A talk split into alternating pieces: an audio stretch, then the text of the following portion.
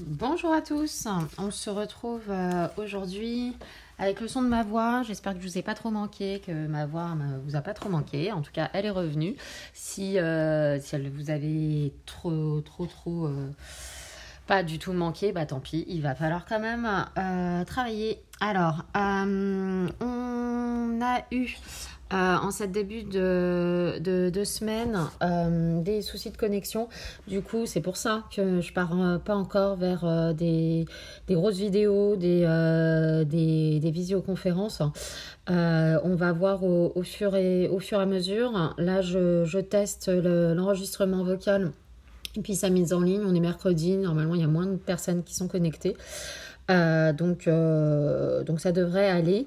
Alors, comment ça va se passer? Vous allez à chaque fois avoir des petits enregistrements, peut-être plusieurs, euh, par cours, qui vont reprendre différents points. Alors, ce premier, je, je, voudrais revenir sur les exercices avec celui-ci.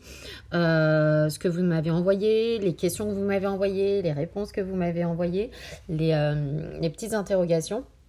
Donc, euh, on va reprendre l'ensemble de ces exercices qui étaient une application directe de ces lois des nœuds et de ces euh, euh, lois des mailles. Donc, dans ces lois, on revoit dans le circuit électrique deux mesures, l'intensité et la tension indépendamment, puisque l'intensité, on est sur la loi des nœuds et les mailles, loi des mailles, on est sur, euh, la tension. Donc vous aviez deux exercices pour, euh, de chaque, 11 euh, et 12 pour, pour la loi des nœuds. Et on va commencer par ceci tout de suite. Alors, loi des nœuds, le cours que vous avez eu montre bien que au niveau d'un nœud, c'est-à-dire là où il y a au minimum trois demi-droites qui arrivent en un point, eh bien, on, se retrouve au niveau d'un nœud.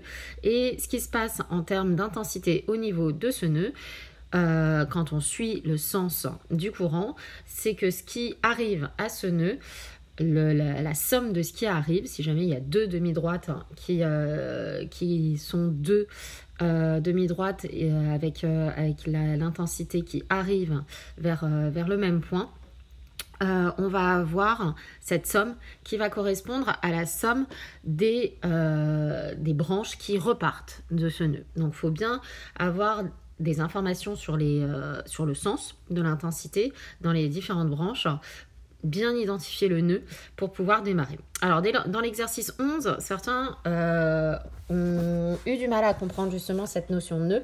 Si vous regardez cet exercice 11 et le schéma, on a différents points A, B, C, D.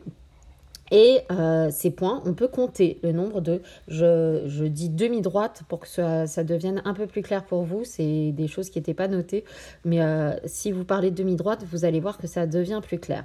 Alors une demi-droite, on part d'un point défini et puis, euh, puis la droite continue. Donc au point A, on regarde et on a trois demi-droites qui partent de ce point A, une vers la droite, une vers la gauche et une vers en bas.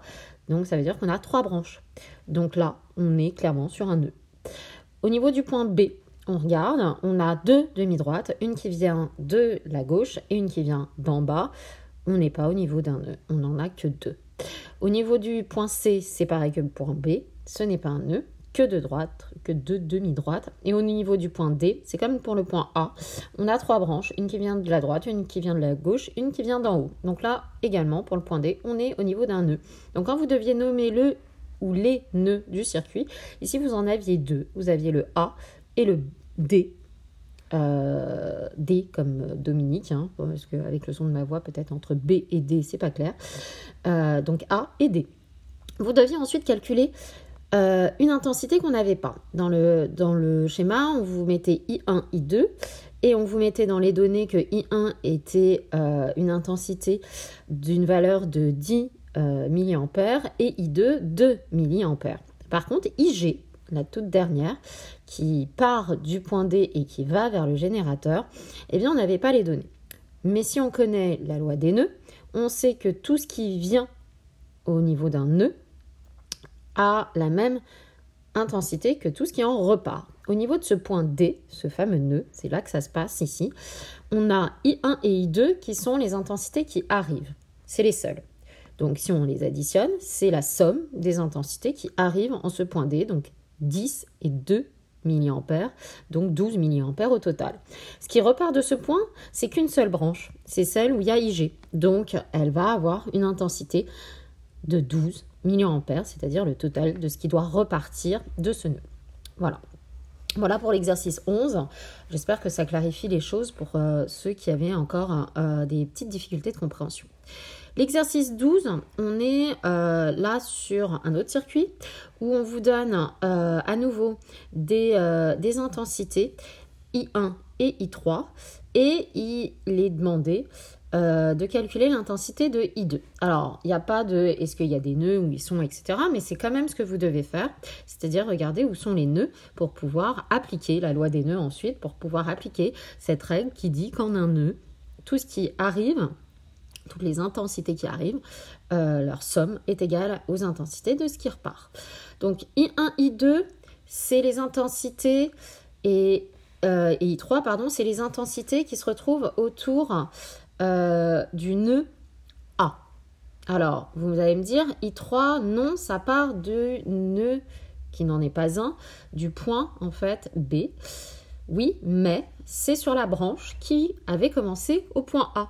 Donc I3, c'est aussi l'intensité qu'il y a entre A et B, mais qui continue entre B et C, puisqu'une intensité sur une branche, c'est toujours, toujours la même. C'est juste au niveau des nœuds que les choses se redispatchent. Donc, en fait, on a tout ce qui se passe au niveau de ce nœud A, de ce point A. On a les intensités qui arrivent, enfin l'intensité qui arrive, il n'y en a qu'une, c'est I1, et on a ce qui repart, I2 et I3. La somme de ce qui repart doit être équivalente à la somme de ce qui arrive. Ce qui arrive, il n'y a pas besoin de faire la somme, c'est que I1, c'est 25 mA. Ce qui repart, c'est A2, A3, et c'est tout. Euh, IA, euh, I2, pardon, je vais y arriver, et I3, et c'est tout. Donc la somme de I2, I3 doit être égale à cette valeur de I1. I1, c'est 25 mA. I2 plus I3 doit être égal au total à ce 25 mA. I3, on sait que c'est déjà 10 mA, donc il nous reste à rajouter 15 mA pour arriver à la somme totale de 25. Donc I2 a une intensité de 15 mA. Voilà, pour, euh, pour l'application de cette loi des nœuds. Alors, j'en suis à 7-8 minutes d'enregistrement, donc je vais couper et je vais reprendre un deuxième podcast pour la partie loi des mailles avec les tensions. À tout de suite.